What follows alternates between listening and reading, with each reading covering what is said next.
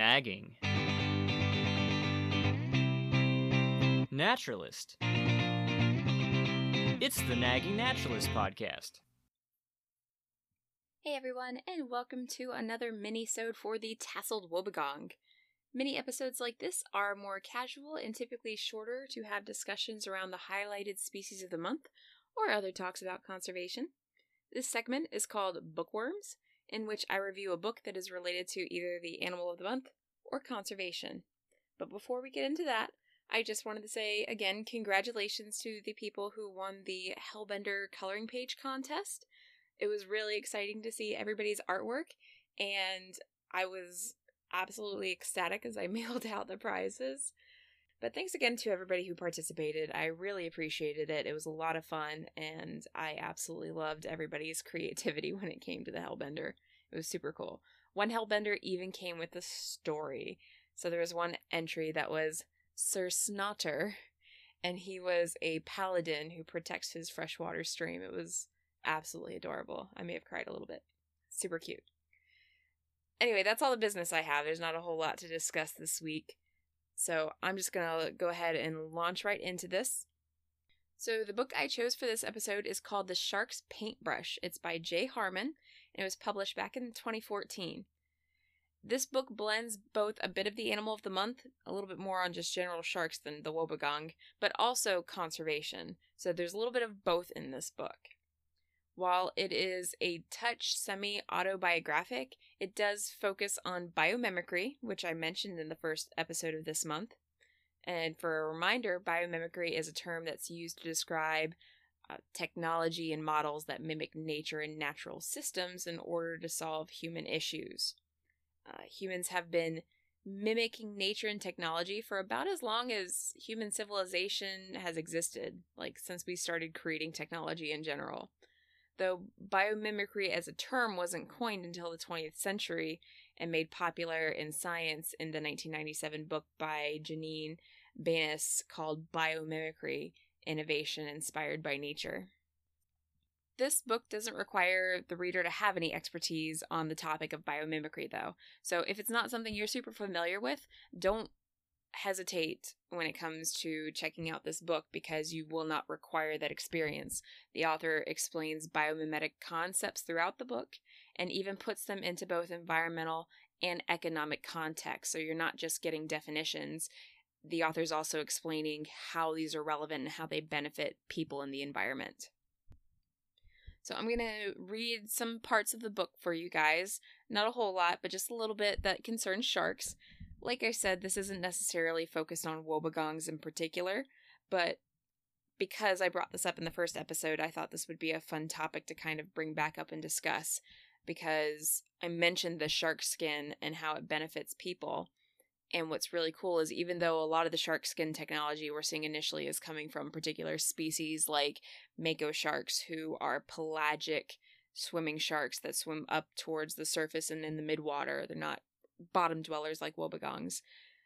Every shark's dermal denticles, those scales that they have that make them so unique, are typically different between species or groups of sharks. So, the dermal denticles that we are studying for technology are based on just one group of sharks.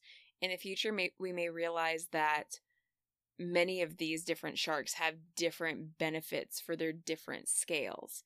I'm sure these are things that are being researched to a certain extent, I don't know how much the wobbegongs is being studied, but I do think that ones like the wobbegong would be important because while Mako sharks would have really great dermal denticles to help reduce drag for ship movement as well as reducing the biofouling, because species like the wobbegong sit on the bottom and rest a lot, it is more important than ever for them that they have scales that are meant more for anti biofouling than for speed.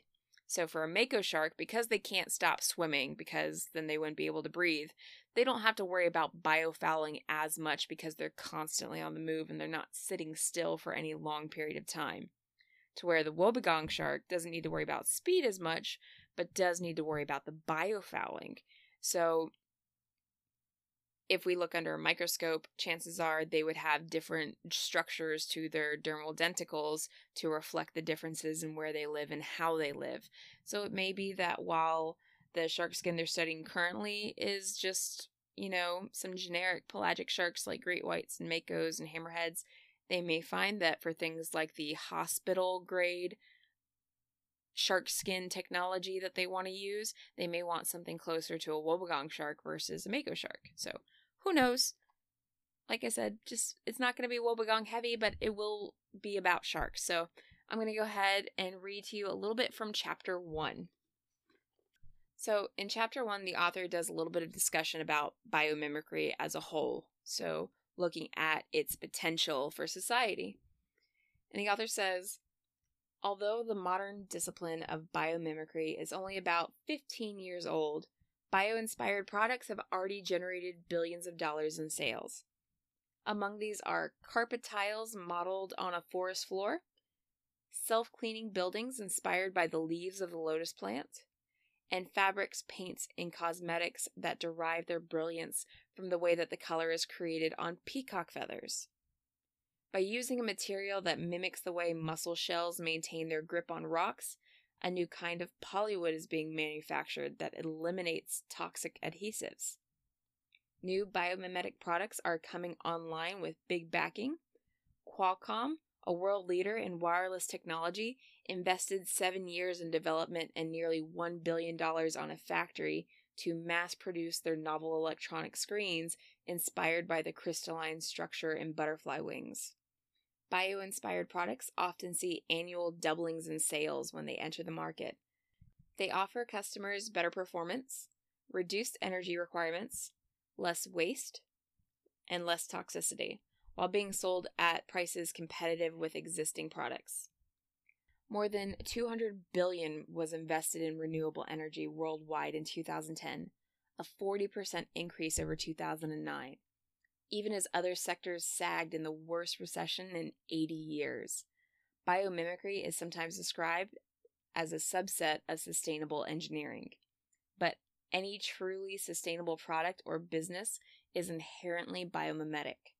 Biomimicry creates products based on nature's peak achievers, all of whom are sustainable.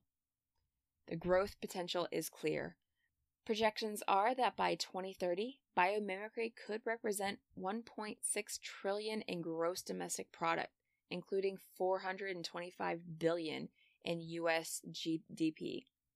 I know of bio-inspired technologies in pharmacological, water treatment, heat management, and refrigeration that have this potential alone. Another 65 billion could be counted from the consequent reduction of carbon dioxide pollution and preservation of natural resources. It's estimated that 1.6 million US jobs could be created by biomimetic businesses in the next 15 years. So that's a glimpse at the beginning of the book where the author is discussing biomimicry. After they discuss biomimicry, its history throughout human civilization, and its potential future, the author goes on to describe modern biomimetic technology that has either been developed or was in development at the time of the book's publishing back in 2014. This includes the shark skin technology that I discussed in the month's first episode. Before we launch into this chapter, I just want to remind people that because this was published in 2014, some of the information has changed. So as I mentioned in the first episode of the month, there are over 500 known species of shark. You'll hear how that's changed since this book was published. So, in the second chapter, under the section Designed for Speed, the author says Sharks have been around biting things for nearly half a billion years. There are 440 species that range from 6 inches long to the biggest fish of all, the 40 foot whale shark, which actually has no relation to a whale. It's a little ironic that while they're notorious for it, sharks very rarely eat humans or even bite them. Only about 75 shark bites are reported worldwide every year, with an average of four deaths.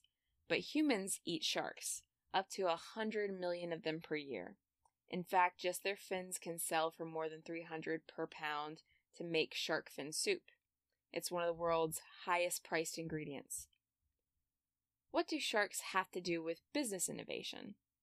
Recently, plenty.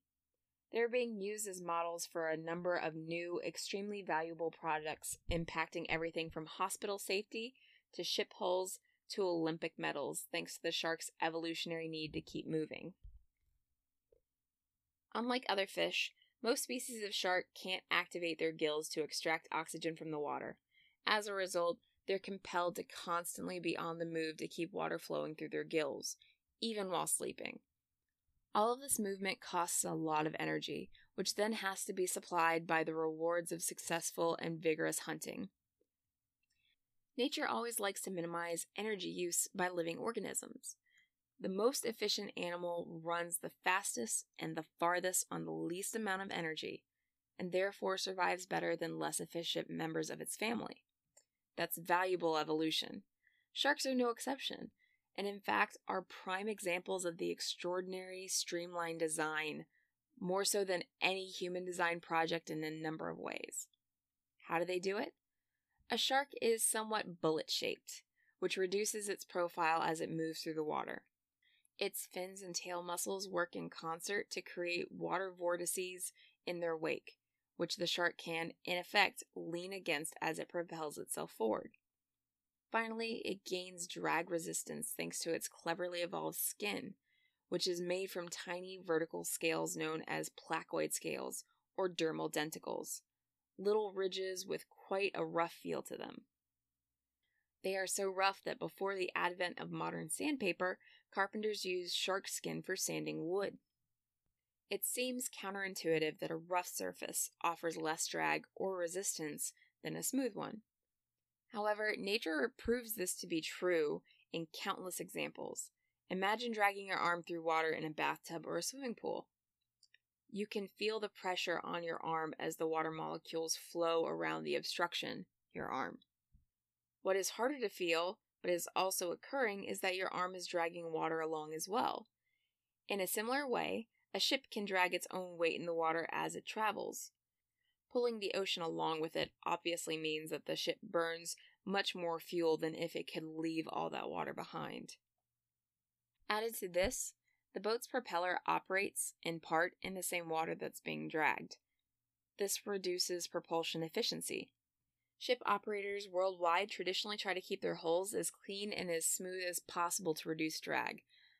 A shark's skin is rough, but rather than making it less slippery, its surface actually keeps large amounts of water from sticking to the animal and dragging against the forward motion. Essentially, by roughing up the water right at the intersection of the shark and its surroundings, less of the water sticks to the shark to slow it down.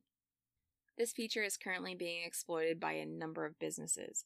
It's an example of biomimicry based on form, where a particular mechanical shape evolved by nature results in improved performance when applied to engineered devices or tools. So that was a little extra on top of what I discussed in the first episode because in this month's first episode, when I discuss the dermal denticles, I focus on the fact that it reduces biofouling and things growing on it, but there is obviously the physics of how the shape works too, not just in biofouling, but also in allowing the shark to very easily cut through the water with little resistance. The author goes on to discuss the application of shark skin from ships to turbines. Shark skin isn't the only adaptation the author brings up. He also discusses Biopower Systems' BioStream project, which mimics the crescent shape of a shark's tail for more efficient hydro turbines to produce clean energy. Sharks are not the only animals or adaptation that the book covers. Birds, reptiles, sea urchins, whales, bees, and butterflies, and other animals have helped inspire new ways of solving technological issues while reducing our impact on the environment and generating economic growth. Towards the end, there is more focus on how biomimicry can be applied in the business sector and what benefits it offers the economy. But again, it reads pretty well for the most part, even if you're not necessarily into business. It's not hard to read, and to be honest, if you don't like it, you can always just skip it. I personally love the middle part where they're discussing wildlife and some of the really neat adaptations. Overall, I personally enjoyed the read when I was first looking into a career in environmentalism.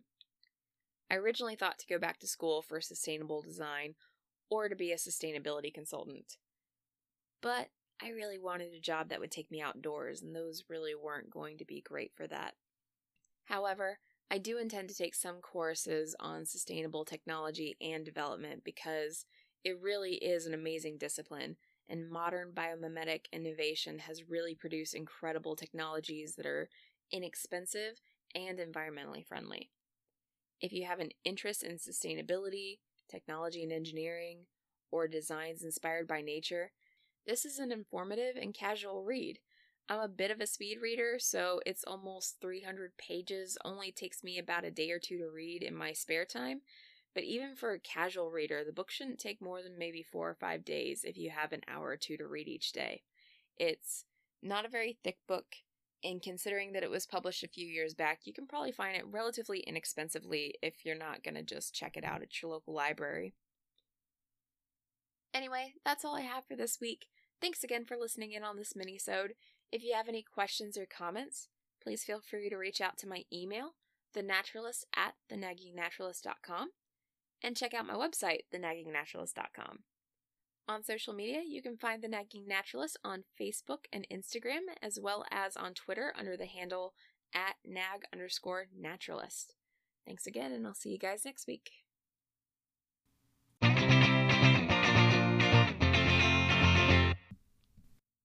Hey guys, so here is another outtake segment. You guys can enjoy listening to me stumble through this very brief episode that was surprisingly difficult. While this book is a touch semi national not National Geographic, semi autobiographic. Darn it. Projections are that by 2030, biomimicry could represent 1.6 trillion of gross domestic domestic domestic gross domestic product product, including 425 billion in US G, G, G, GDP. Oh my gosh, I can't get this right. The author goes on to describe mo- modern biomimetic technology and has either been de- what is that? Oh, cat hair. Oh my goodness. There isn't even a cat in here. What's going on? Oh, they're getting summer coats. The worst. He also discusses biopower streams. Crap, that's wrong. He also discusses Biopower Systems Biostream project, which mimics the croissant